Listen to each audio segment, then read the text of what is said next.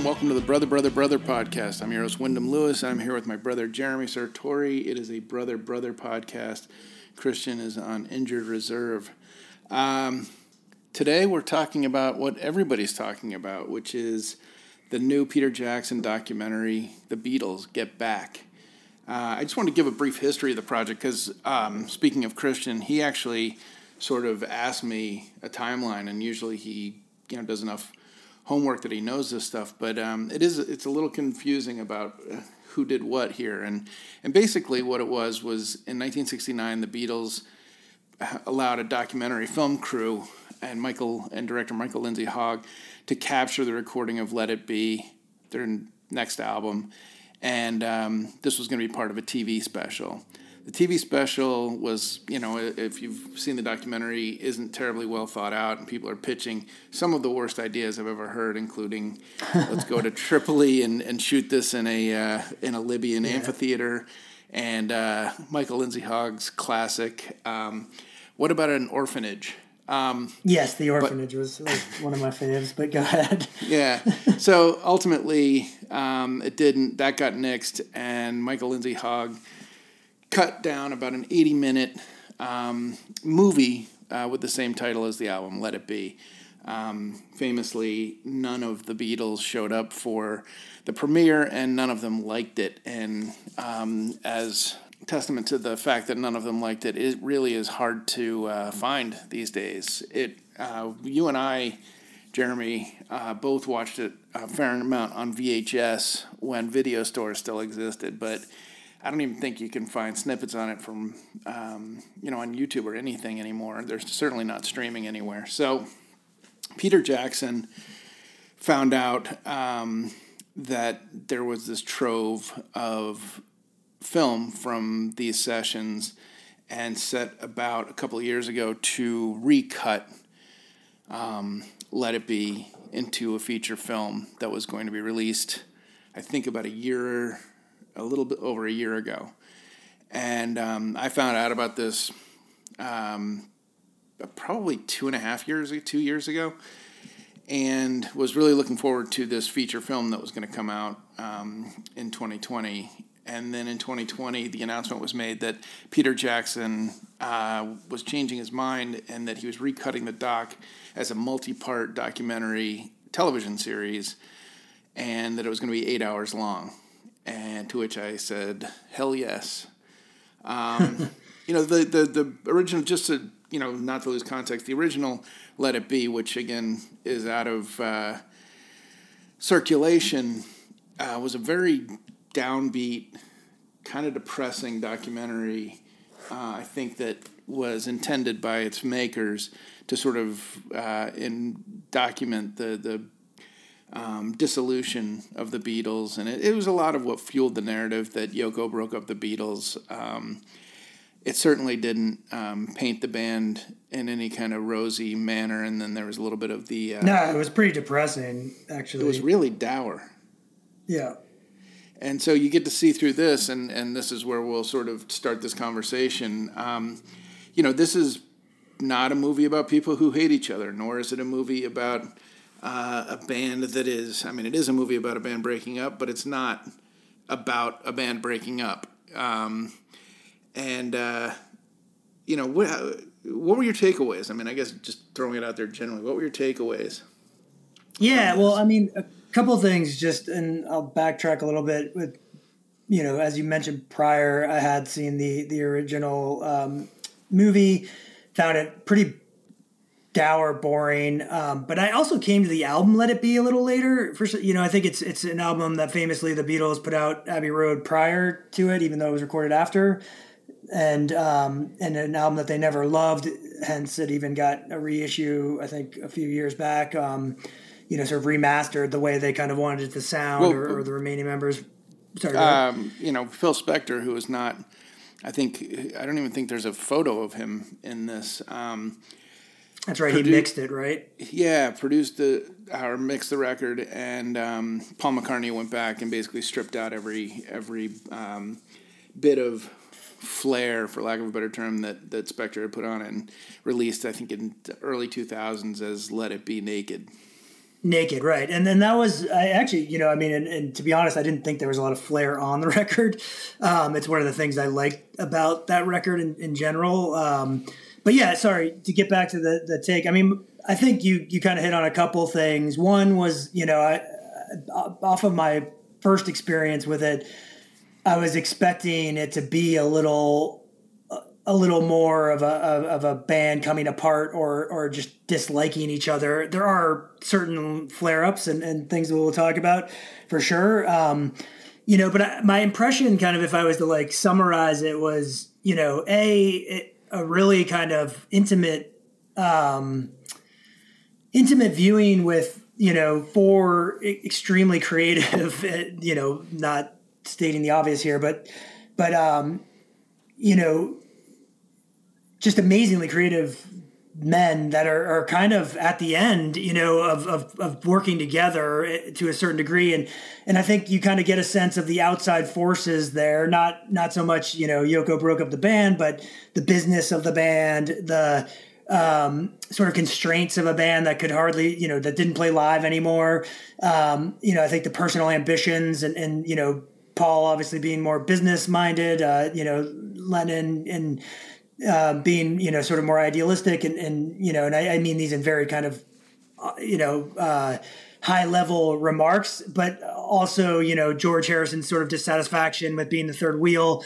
And I, I think like in that you saw a group of guys that had played together for a very long time and you know enjoyed and laughed and and had you know it, it, i wouldn't say it was like a, a breakup in terms of like a, a, mutual parting almost you know you kind of got a, a, a look into uh, almost like a, a, a very long-term relationship that was kind of coming to its end and there was a lot of respect and joy that was still being had but it was also just i think every the writing was on the wall. Does that make sense? Mm-hmm. you know? Yeah. Um and then i found you know we can talk about things that we liked and didn't like but you know, just the sheer kind of like, uh, I guess piecemealing of songs and pieces of songs. Even so, there's a lot of solo songs that that on all their first records that are kind of popped around here too. Mm-hmm. Um, that it's pretty just cool to see if you're a music fan or you know. In, in, I think one of the the benefits that you have with with the Beatles and this much footage is that you know everything. You know what I mean? So it's not like um, you know, watching a, a documentary on, you know, and, and for lack of something, I, I, can't think of anybody like a Pink Floyd or something where it's like a deep cut that I have no idea what the fuck it is. You know what I mean? Like these are songs that you end up kind of knowing very well and very intimately. And, and I, I, thought that was just kind of cool and interesting how they morph. Um, I remember watching Sympathy for the Devil, uh, the Rolling Stones doc, and similarly, how that song kind of starts gospelly and then kind of becomes more groovy. And, you know, and you see that with, with um, you know songs like Get Back and, and songs like Let It Be and you know and, and I, I, thought that was really pretty cool and intricate in two of us. Um, but yeah, I mean I, I think it definitely brought more joy to the process than I was expecting and and definitely that I than I got out of the first version of this movie. Oh God, yeah. Yeah, I think you know. I mean, it's an interesting insight into the creative process, and and I think if anybody who's ever been in a studio during the making of an album, you know, I, which I have many times, and you probably have as well. Um, or if you've ever been on set, which I know, you know, for not as much. Of, I would say my my yeah my comp would be being on movie sets or television sets. Yeah, there's a lot you, of downtime and a lot of boredom. there's a lot of boredom, and it's not fun. And and you know, um, I mean, it's not not fun. It's just if you're not part of the process, it would be it is dull and um, you know there's a whole lot of stop start. And um, it was cool that this was as fluid as it was that there was as much music. I mean obviously you know again we're talking 60 hours cut down. Um, so you know there was a whole lot of sitting around as well. But um, you know if you're if you're not familiar with the process that leads to the creation of collaborative art like music or, or film or television um, it was a pretty good insight into uh, you know what it looks like, and and it, it's interesting to look you know 50 years ago and see you know how much more even the the um, technological constraints um, you know, make it even more of a, an intimate setting because you you know a lot of these a lot of these tunes are recorded live to tape as opposed to you know the old we can fix it with Pro Tools or we can fix it in post. Um, yeah, or, or, Lennon sending in his vocals, and you know, yeah, emailing. Um, you know, so many things are recorded, and I mean, a lot of groups today are recording in completely different locations or different, you know, yeah. um, you know, completely different songs or just a piece of a song, and and uh, and that's what I thought was kind of cool. I mean, first of all, and uh, correct me if you if you think or not correct me, but disagree with me if you want. What a bad idea, you know, to bring a camera crew in to this. Oh God, yeah you know, I mean, it was just sort of like I almost feel like if they hadn't done that, you might have gotten another Beatles album, maybe I don't know, but um, but I feel like it was just you can't help but but you know be self conscious even if you're that big of a personality or, or, that big of a celebrity when you're on camera all the time. And I think different uh, different members of the group reacted to it very differently. You know, I think you you definitely get sort of a more playful John Lennon than you imagine at that time. Where you know, I think to your earlier point, he's always been kind of painted as the the guy who you know sat in the corner with his new girlfriend and at the, the time and, and yeah. Yoko and you know just wouldn't participate but it, it, I think very opposite he's kind of a clown and fun and actually uh, diffuses a lot of situations in my mind um, Paul McCartney is very much who I you know remember and imagine and, and very much who he is today I think the guy just really is a personality that hasn't changed much um, but it was great to see like Ringo and George, and you know, I, I've always been a huge George Harrison fan and loved the documentary on him.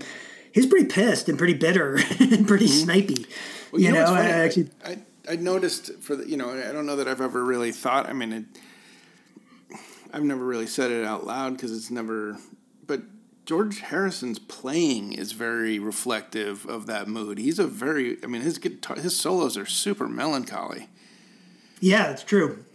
Yeah, It is true, and uh, yeah, and he just he's the one member I felt like who didn't want to be there, and Ringo is the guy who was kind of caught in the middle. Um, Ringo is everybody's you know, friend. He's a peacemaker. Yeah, I mean Ringo again is as a personality, and like these personalities are, are have been in your life, so it's not like you're being dropped into a mystery like the Velvet Underground doc, you know, that we mm-hmm. talked about recently. But at the same time, you get such a you know, as intimate as you could be with a camera running. But I, I, think because of the amount of footage and the way Peter Jackson did this, you do get a real sense of, of the comfort level that these guys had. And, and, you know, Ringo is, is a little less clowny and jokey than I thought he would be, but also very steady. And, and to your point, you know, kind of like a, not, not even a peacemaker, I would say, but just somebody who's there, you know, he's, he's, he's like, look, these are my, yeah, he's, these are my buddies. And I don't, you know, like the scene where he shows up at the end of one and no one's there mm-hmm. is just like you know kind of classic and he's not a dick about it you know he's just sort of like all right like whatever you know yeah i'm gonna um, co- we're gonna cover the uh, the spinal tap of it um, in the next yeah. segment but um, two things that i did learn in doing research for this pod was uh, one is michael lindsay hogg um, comes from a famed american uh, theater family and um, is reputedly Orson Welles' um, illegitimate child. Oh, that's so funny. Yeah. Which is interesting. Um, and, uh, you know, his Hence mom the... and dad were both New York socialites. Um, you wouldn't know he was American from listening to him in this. And uh, I thought that was kind of, you know, we could go on for a little bit longer about who his parents' contemporaries and social circle were, including you know sort of Gloria Vanderbilt and people like that. But they were very much sort of New York society people, and so that was kind of interesting to me. Um, and then you know I, I wanted to you know like I said aside from one producer, uh, music producer, um, whose career was spent in the studio, who said that you know he was sort of put off by the idea of watching um, the Beatles be as as uh, boring as anybody else was during the course of a recording, um, uh, or as, as sort of uh, mortal as anybody else. You know, bitchy and and uh, you know um, complaining. Everybody else I know has sort of had this kind of awestruck um, relationship with this movie. Everybody's like, "Oh my god, that was the greatest thing ever. Uh, give me more. Um, you know, you I think you're a little bit uh, less enthusiastic, or not less enthusiastic, but I think you had some things, some very uh, legitimate um, criticism, critiques here. Yeah, well, I mean, I think coming from a place of you know being um, a, a child of the the behind the music doc or the the you know kind of typical music documentary you know the short kind of clips and the drama. None of that is really here you know? I mean there is drama but it's not dramatic you know? And, and i guess there's sort of It's personal inter, inter no interrelation stuff. Um i did find the length a little boring at times you know? And i just think it was not that I, I i'm glad it's there you know what i mean but do i do i think when you say people were blown away or loved it I don't know that I loved it. You know what I mean? I liked it and I, I found it interesting and I, I, I, you know, I don't know that I would sit down and watch it again or gather a group of friends around to, to watch more of it though. And I think it was what you kind of touched on uh, earlier having, and you were saying, you know, your experience in, in studios, um, and m- my experience in film work, you know, is that there is a lot of hurry up and go. And so there's that sitting around is just truly kind of monotonous. It's like watching paint peel off a wall. And then there's probably the most intense you know kind of hour half hour of actual creativity being burst out. And so you know i don't know that i need to live that. I almost felt like i was kind of living that with them to some degree um, you know as opposed to like them you know ripping a buck owens tune which i think is fantastic and cool That you was know great. and, There's a bunch of snippets you know, all- in there. That, yeah, and so you know, but it was funny. This we ended up watching this over Thanksgiving holiday, and our, our folks were up from uh, Virginia here here in Boston, and you were kind to host. Um, but you know, it seemed like at least they they claimed to of you know our parents from different generation of the, the Beatles generation for that matter. At least my father, you know. They seem to really like it and enjoy that, and mm-hmm. Paula, your your lovely wife, also seemed to really enjoy it. And for somebody who I think I would think I would have more tolerance for that kind of shit than they would. You know what I mean? Yeah.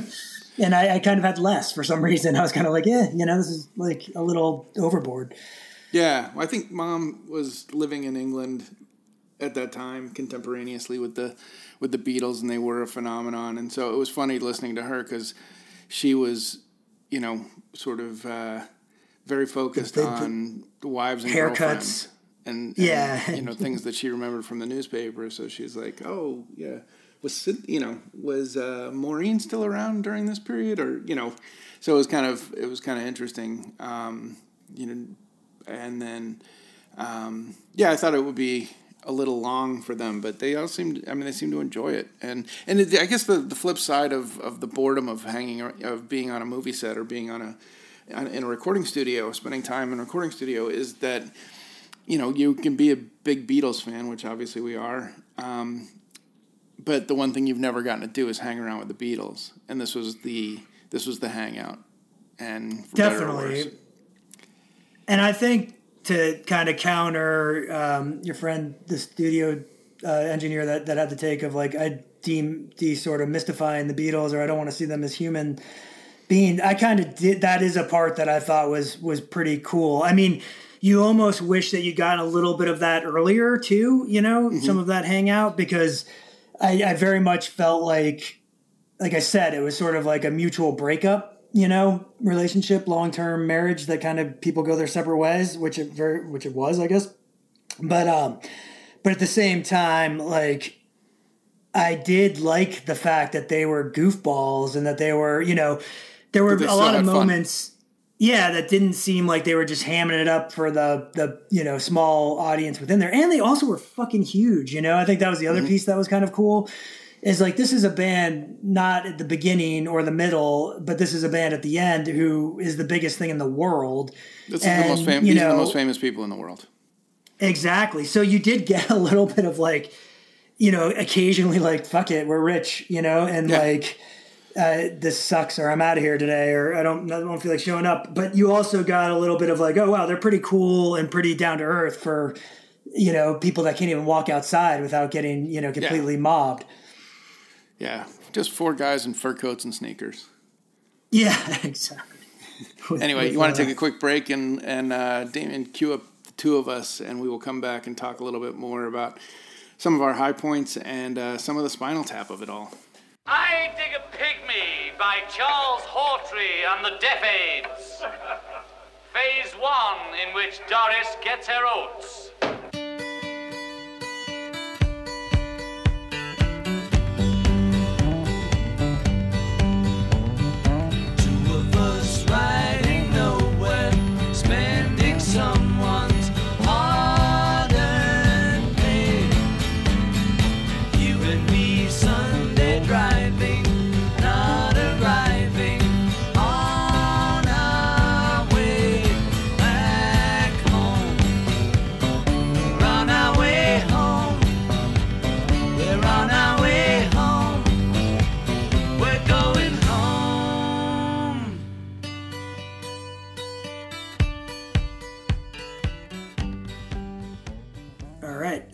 Um, welcome back to Brother, Brother, Brother. And today, uh, Wyndham and I are talking about Get Back, the Peter Jackson Beatles series that's on Disney Plus, streaming on Disney Plus. And, um, you know, we, we kind of went over some of our just initial takes, but um, let's talk high points and and uh, as you said in the last segment there, the spinal tap of it all.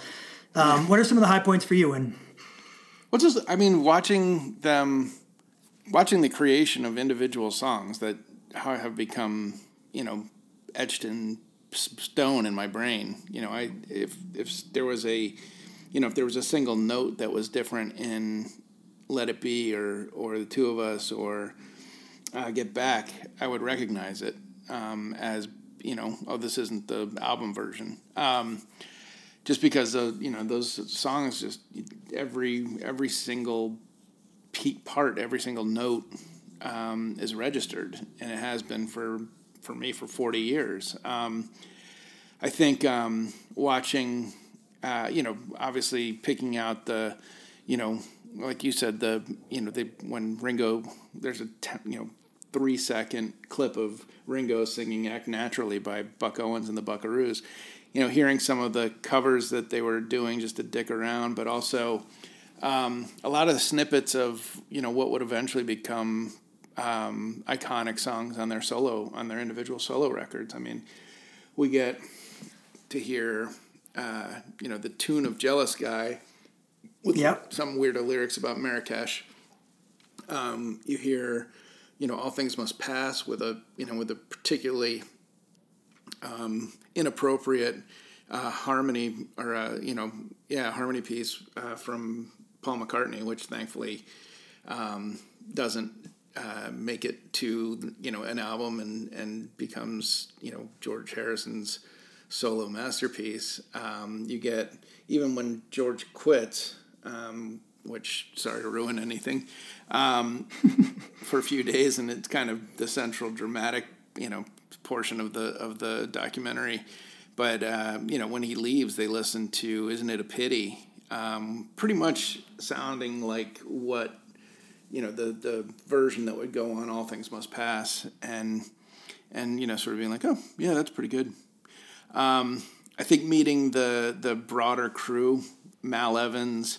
You know, I've seen a lot of George Martin in my life, and I love George Martin. I think he's one of the most elegant and cleverest human beings I've ever, you know, seen on film.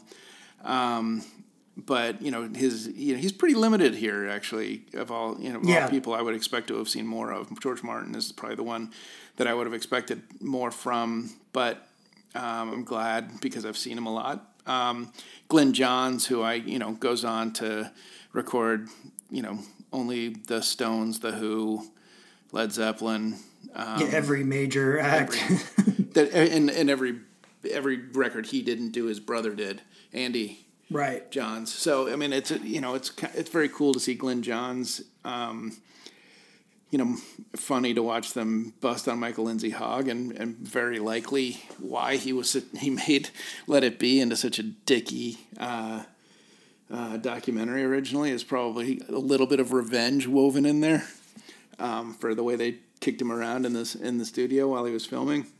But yeah, uh, and the girlfriends, uh, you know, uh, Linda, Yoko, Maureen, uh, you know, Ringo's wife. Um, you know, and it was fun watching with mom because you know she's talking about toast and tea girls, and that was just a an absolute staple at any office in England at that time. That you know, certain intervals of the day, the the tea girls came out and and you had right. toast and tea. You know. Yeah, um, no, and I think you sometimes forget the time period and and what was going on around it because the Beatles are such a I mean the Beatles are like you know my kids like the Be everybody just they're just a they're non I mean they they trans non-negotiable. port into any yeah any sort of generation any any time period. But you know I love watching the snippets of the songs as well and the just going back and blasting out the 50s and early 60s you know sort of rockabilly and country covers um, which was great. When Elvis's birthday happens, it's like a little cool part, you know, where they're just sort of like, oh, it's Elvis's birthday, like.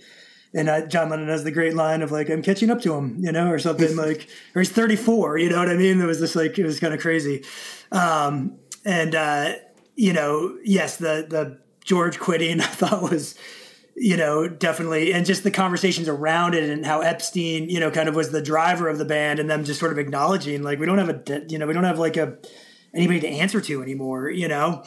Um, I, I thought was also like really, really telling, interesting, and, and, and a high point. Yeah, and, and I yeah. think you know I've, Epstein I've read was the adult supervision, and if you don't know, he committed suicide uh, the year before this was shot. Right. So and um, and I've read some of this stuff. You know how sort of Paul, I think, was a bit more of the the taskmaster taskmaster. Sorry, um, you know, and, and you kind of get a little bit of sympathy there too. You know, I, think like he wants to make an album. The conversations mm-hmm. around the show are absolutely hilarious and ridiculous mm-hmm. throughout. You know, I mean, you just said, and I it, it doesn't, I guess, or does help knowing what happened. You know, at the end there because you kind of hear all these ideas. I mean, the boat is great, and they're just like, yeah, but then we're stuck on a fucking boat with people. like, that sucks. No, I, like at least if so we do here, we can go home. You know, like there's so many quotes from this that are uh, just a handful of quotes from this that that will be recycled. And uh, I was gonna I was gonna write one into um, the intro today, which is uh, Christian couldn't make it today, so uh, if he doesn't show up by Tuesday, let's get Clapton. Yeah, that was yeah, that was exactly that was one. We'll just get Clapton. um, you know, and, and even that part with George leaving, where they're just like, uh, you know, like I don't know, like we, I guess let's go talk to him, and they're like, how'd that go? And like, you know, Ringo's recap of like it went well, and then it just didn't. You know, it fell apart at the end. Or Yoko speaking for John. Um, you know, and I think too, like watching, you know, Linda and Yoko you know, coexist, uh, kind of hanging out and chatting, and yeah, coexist. And there wasn't some sort of like, mutual, you know, Yoko didn't live on an island, and, and people genuinely seemed to to like her. You know, um, yeah. I can I can personally do without her her screeching art in my ear, but I thought one cool thing that actually, and I think this was the first uh, the first part at the end of the first part, but or maybe it was the beginning of the second when they're sort of doing a Yoko, you know, screaming um, montage and like Paul McCartney has his bass like up against the amp and and and I'm like, holy shit, this is like Sonic Youth 1993. you know what I mean? Like it was I mean it was very much like ahead of its like noisy yeah. like feedback rock. And I mean they were doing stuff that like I, I found no that wave. stuff yeah, totally. And, and I mean, that's stuff that I really enjoy seeing because it's, it's, you know, it just kind of goes to show how rare this, this nucleus of, of creativity was too. I mean, they all have very good solo work and you know some better than others but they all needed each other i mean you hear it i mean paul's songs i mean just when when um, you know they're doing at abbey road like bedroom window came in through the bedroom window bathroom window sorry like even just the little flourishes that john lays on there with the the mm-hmm. vocals or let it be you know the kind of bass part that he's playing and stuff like that it, it really all works and, and that's what's so cool about it yeah, I I agree, and you know, I mean, there's a couple great moments. Again, one, you know, I had read the quote a million times of uh, Paul McCartney saying, you know, it's not be silly if 50 years from now, you know, the you know they wrote that uh, the Beatles broke up because Yoko sat on an amp. Yes, um, yeah. which essentially the story that that you know sort of uh, people bought for yeah the, for the myth time. that went out. Yep. And and it was. I mean, I, frankly, I think Yoko is commendable for sitting through the shit because John Lennon wanted her there, and Paul McCartney understood that and was like, "Hey, John wants her here, so she's going to be here." Um, yeah, big deal. Thought... And and her reading the paper while you know they're writing, you know, the sixteenth masterpiece that they go through in this thing is is pretty funny. It's like it's that boring to sit through other people's creative process. Well, that was the thing that I think was uh, going back to the Yoko piece, where you know, in my mind, the Yoko sat on an amp and the band broke up. You just got the sense, even from the first movie, that it was like, get her the fuck out of here, you know. Yeah. And it was almost betrayed that way, and, and no, not no fault of Yoko's, obviously, because when you see more of it, there is just this is his, girlfriend and mutual respect. And you know i mean there were times obviously they got probably annoyed with each other or, or you know john would go off and do his thing. And and i think paul mccartney kind of describes it in a way that that is pretty much how a friend would describe somebody's significant other which is like you know hey listen they're just really into each other right now and that's what's going on you know? Yeah i thought it, was not that big great. of a deal you know yeah, and I also just never really, you know, I mean, I I thought of you know Harrison being squeezed out, but I never thought of it as being, you know, there's Lennon McCartney, and then there's Harrison, and Harrison feels the weight of a two of playing two on one. Absolutely, and I think that was uh, was that Glyn Johns and, and those guys talking about that, or forget there was one part, and I'm sorry, it is long, and I watched in a, a couple of segments. So if you uh, fix any of the the out of order things that I, I here, or, or the, if it's the wrong characters, whatever. But like, I thought that was kind of cool. You know, I think it might have been right before Harrison quit or right after he quit um, temporarily.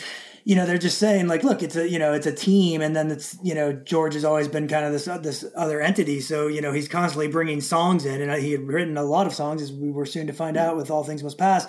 Um, but he was a late bloomer. Just, he didn't you know, write a song until the third or fourth album. You know. Right. And I think even the writing credits were always Lennon and McCartney, you know, I mean, it's always mm-hmm. a thing, you know, and so he really was, and he was younger and, um, you know, a little bit like two older brothers that have a, a kid brother that they're mm-hmm. kind of pick on. And I think he had gotten to the point where he's like, fuck this, you know? Yeah, totally. Totally. One thing I wanted to also uh, Ringo's okay. drumming. Can we just yeah. say sorry? Like he's a. I mean, my whole life I grew up thinking Ringo is like a joke and not a good player, and he's just as much a part of this band as anything anybody else. You know. Well, it's funny that it really that's is. the um that is uh, another one of those tropes like Yoko broke up the Beatles that that you know people. Um, you know that you just grew up. That was a joke that you parroted without really knowing what you were talking about. But it's like you know somebody is the Ringo, somebody is the Fredo, um, right? And fact of the matter is, he's a really good drummer, but also you know, apparently that was just a joke on TV that, you know, caught that caught fire and, and again just got repeated enough times that people took it for for um, gospel that he wasn't that he was the weak link in the band. He really wasn't. He's the reason the band succeeded. No, definitely. And I think part of it is when you do watch him, he's very stoic, almost like Charlie Watts, really, in that sense, where like he's not an animated drummer. So if you like, which you get a lot of neck up shots with drummers, you know, mm-hmm. and he looks like he's kind of just, you know, like staring at the wall really, but you know, his, his playing and you, and you get to see it and hear it here and just kind of adding little flourishes is, is pretty damn cool. Yeah. I'd like to give a, a special shout out and uh, think the credit should, in, uh, you know, should include the, the series of tea towels that he drapes over his snare for the entirety, yes. of, the, uh, entirety of the documentary. The one, so the one thing I did want to talk about because you know it, it was I I thought I was thinking it watching it, and then I, I threw this out on Facebook and a bunch of people um, commented on it. And it, again, this is a documentary that people had uh, you know really strong feelings about. Um, emotionally, and um, so I was really thrilled that people, you know, wrote in and uh, and talked about how much they, they loved it.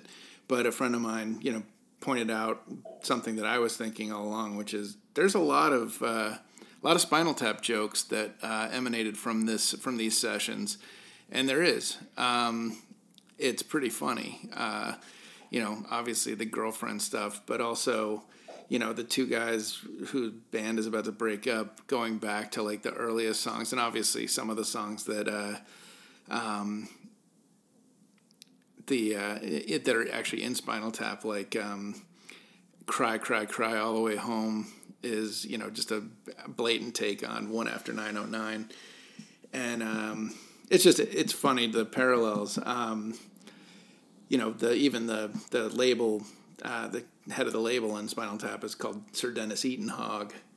Um, right. So uh, you know, but there's also the the thing about like you know when George leaves and they say, well, you know, uh, if he's not back by Tuesday, let's get Clapton. And I mean, yeah, you know, when Nigel leaves in Spinal Tap, they're they're sitting there going, well, you know, really he he's you know he's never you know really been that big of a part of the band and it's like you know he's been yeah. since they were eight um, there's just some really there's some great comedy to be mined here um, uh, the Mal Evans character, obviously uh, the one who looks a bit like you know HR Pufnstuf, um, who was their road manager, is just constantly yeah. trying to fix shit that can't be fixed. Um, it's it's kind of there's there's a lot of uh, the publishing piece when they were talking about the publishing music too was great, and then the uh, yeah the yeah the, the, engine trying to like fix the board the entire time, and like, mm-hmm. it's just like, like you, you, just see a Stonehenge coming down, a miniature Stonehenge. Yeah. Like Mal Evans spends about half the film on the ground. Yeah, um, and well, I mean, the orphanage part alone is just like like who the going once, going twice. Yeah, I was like, maybe we should do. okay, not not the. And they're yeah. like, oh, and, and then they can all get up and walk when John. It's like what? like, oh man, yeah. There's there's a lot there. So anyway, and then there's the triumphant final show, which uh, let's take a quick break, listen to "Isn't It a Pity," and then come back and talk about the triumphant final show, another uh, great rock and roll trope that uh, emanates from this uh, from this particular piece.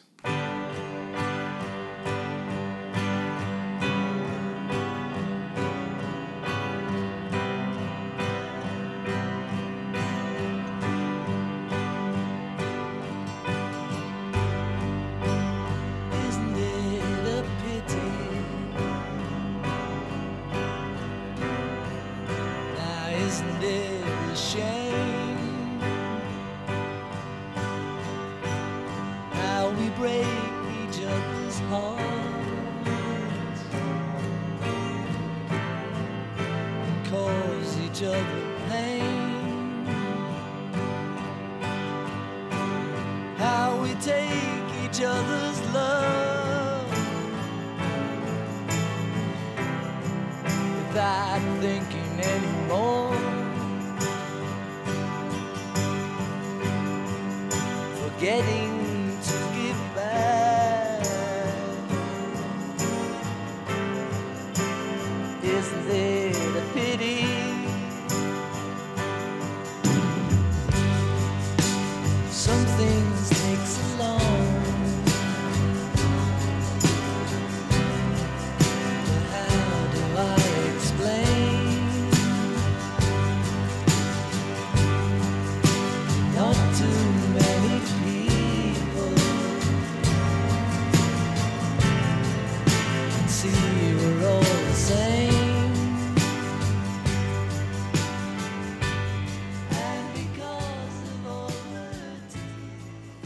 Welcome back to the Brother, Brother, Brother podcast. Today we are talking about Peter Jackson's triumphant Get Back.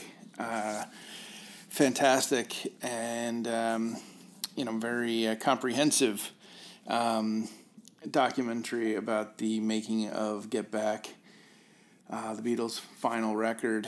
And, um, you know, there is, like you said before, in the um, in your lifetime of uh, behind the musics, uh, it always ends on a high note, and this thing ended on a really high note. Uh, the famed rooftop concert, but really a far more, um, you know, wide wide lens view on it. Um, what was going on in the street, what was going on in the setup, everything that that led to the famous final performance of the Beatles on top of the Apple office building on Savile Row. So, uh, how did that one hit you? Yeah, it was cool. I mean, I like you said, I, I think it was just such a a, a more um, extensive version of, of what I'd seen prior. Um, you know, just listening to Billy Preston, how amazing he was, like the the crowd shots and the kind of like shock and awe of it a little bit too. I thought was pretty cool. Um, it's just it's one of those things that like has become rock and roll. It is rock and roll legend, right? I mean. Mm-hmm it, it's it's it's sort of always been you know I mean U2, you know did their video as, on the rooftop as a kind of homage to it. I mean it's just it's one of those things. But I really enjoyed kind of like the you know the conversations with the law and, and the you know just kind of like it was a it's a great ending to an end you know mm-hmm. Yeah it was funny it was uplifting um, yeah you know uh, why Mr. Lindsay Hogg couldn't train one camera on Billy Preston, I'll never know. But you know, no, exactly. honestly, until I watched this, and I mean, this is you know my shortcoming as as a listener. But I don't think I ever realized. You know, I always grew up thinking, you know, hearing Billy Preston, the Fifth Beatle, and that was a joke that was tossed off during these sessions. But he makes that record. Oh, definitely. Yeah, I mean, and you really hear it there uh, because he's you know playing the complete songs mm-hmm. and i think um, you know it's funny after we kind of were, were texting back and forth about how how intricate he is and how how he kind of brings those songs to life you know uh, i was happening to watch narcos which opened up with uh, billy preston's amazing uh, fender rhodes playing on heartbreaker by the stones you know and you're just like that guy has a distinct sound you know and yeah uh, and definitely uh, just as much as you know Paul McCartney and, and John Lennon and, and George Harrison have distinct sounds. Billy Preston really had his own sound. It wasn't like he was an accompaniment. It was like he has his own place there. No, he was. He, it, it really is noticeable, um, and just what I think the band needed at that time. Um, and, you know, to sort of liven things up because you know you get this thread throughout that you know they're huge admirers of his, and I mean, there's that part where they're like he played with Ray Charles, and he's better than Ray Charles. You know, yeah, sort of out Ray Charles, Ray Charles. Um, so when he does finally enter the the uh, you know the the uh, collective, it's it's so good, and he just seems so fluid and, and doesn't. I don't know. It was just it was it part of. Is that the, the only album he played on with them? Did he do Abbey Road too, or some of it, or? God, you know, I wish I should know that. Um, I don't. I think it is. I think that's his main. I mean, I know "Don't Let Me Down" and, and things like that, but like, I think that was kind of his. That's his his album with them. Yeah, um, I don't. I, I think so. Um, yeah, but that's that's what I know. You know, and um, but yeah, I'm embarrassed to not know that. No, he um, makes those songs. I mean, the song "Get Back" is that I mean, the guitar is great and, and it's a great rocking song, but that, that Fender Rhodes is what makes that song, you know? Mm-hmm. Yeah, it's, it gives it's, it such a awesome. warmth. Yeah. Um, but yeah, it was great. And, and even, you know, the outfits, which I've known forever, the, the sort of individual performing styles um, where Lennon really comes alive playing live. Um, yep.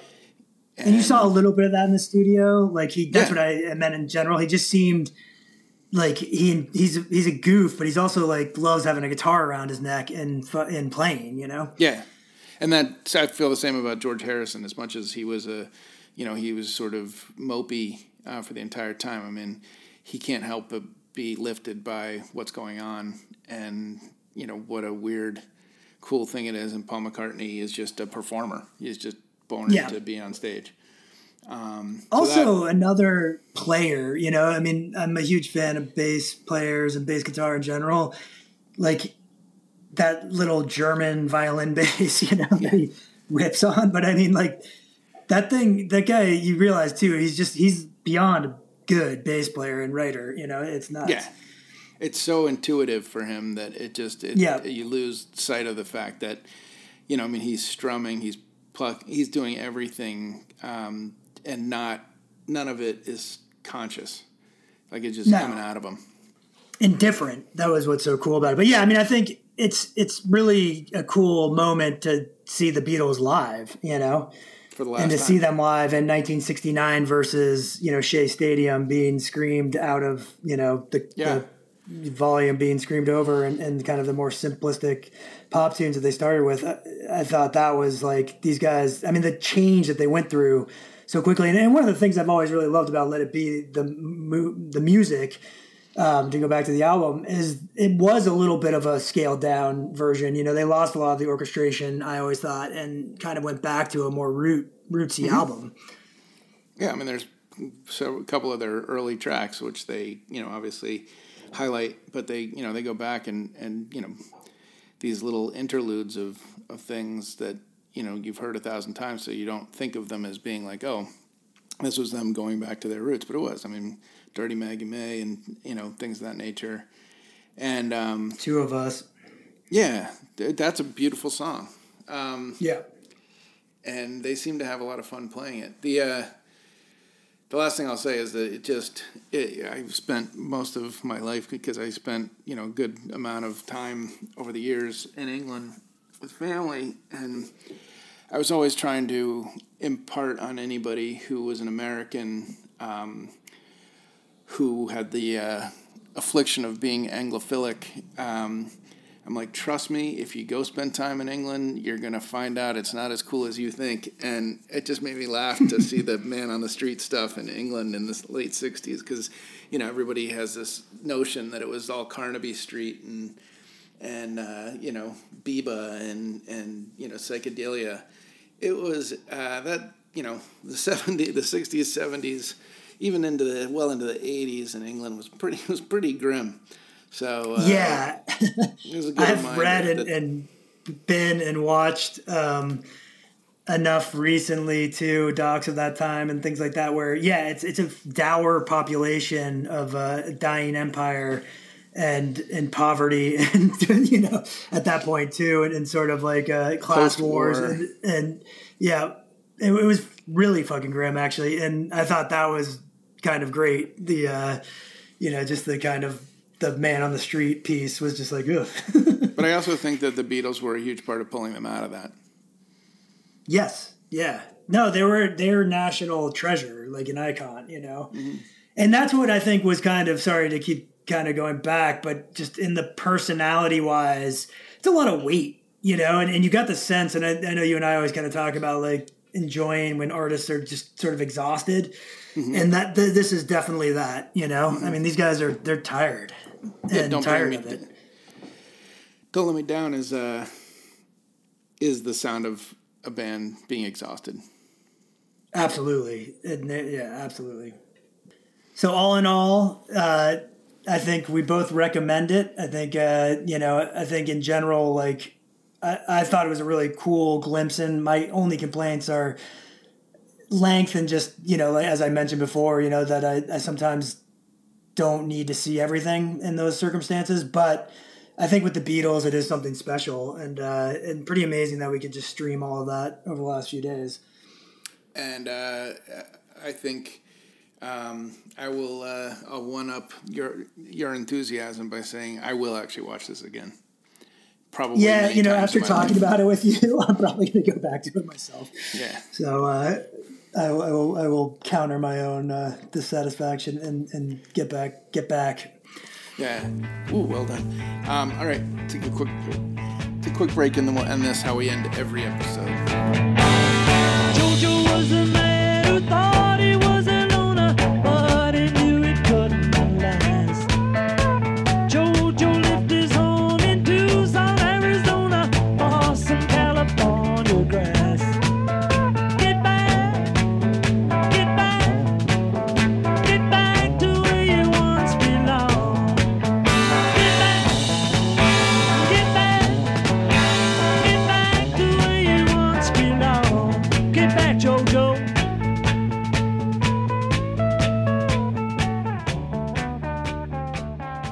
Welcome back to the Brother Brother Brother Pod, and Wyndham and I just uh, finished a, conversation on uh, Peter Jackson's Get Back, the uh, Let It Be sessions from the Beatles, and um, we are at the end of this episode, and we are going to end it as we always do. Wyndham, what are you listening to?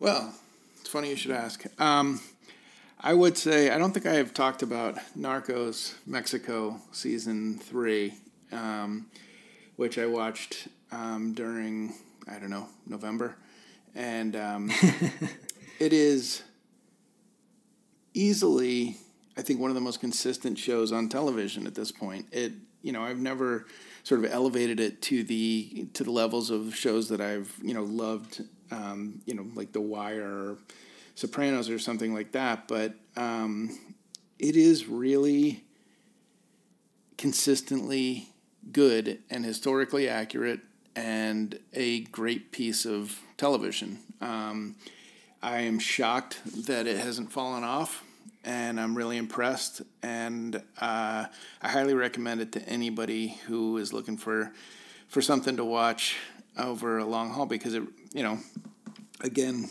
it is uh, historically based, so it starts in Colombia and ma- ma- you know makes its way through the uh, pretty brutal drug trade, and and it's um, gets up to about 1990 mid 90s on this one, I believe, right? Um, with Yep. the uh, political assassination and the and the um, uh, you know all the the turf wars uh, between different um, Mexican states and or their cartels. Um, it's a it's a great show, and um, like I said, it, it hasn't gone down in, in quality. In fact, I think it's one of those rare shows that that keeps getting better.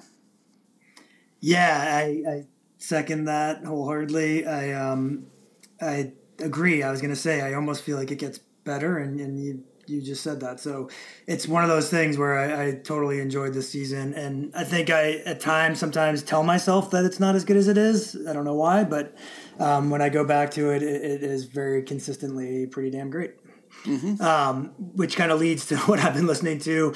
Um, I've actually been listening to literally the book um, "Power of the Dog" by Don Winslow, which um, also chronicles and inspired me. I know you and Christian read um, both the Cartel and that, and uh, probably years ago, and, and and you know both love them, and so I've always wanted to. I'm in the midst of just reading a couple other books and sometimes things like that are just easier for me to listen to on an audible um, and i'm really enjoying it. I mean cringy like i am a little squeamish and i don't mind watching something like narcos but some of the the descriptions of things that go on in that world are a little rough um, i must say. But like uh, in terms of torture and uh, the ways of torture but pretty awesome book. I'm, I'm pretty stoked especially having just finished narcos and kind of now reliving the, the print version. Yeah, um, just really fucked up and interesting stuff to me in, in general. And if you, uh, you know, ever think the world is uh, there, you know, the world is um, on the right track, just feel free to kind of dive a little deeper because there's just so much shit that goes on under the covers. You know, it, it's crazy. it's historical fiction, so to speak, but it is um, so historically accurate and well researched that you know uh, it really truly is just the names were changed. Um, Yeah, I mean, the story itself is just amazing. You know, and the dominoes. Mhm. It's crazy.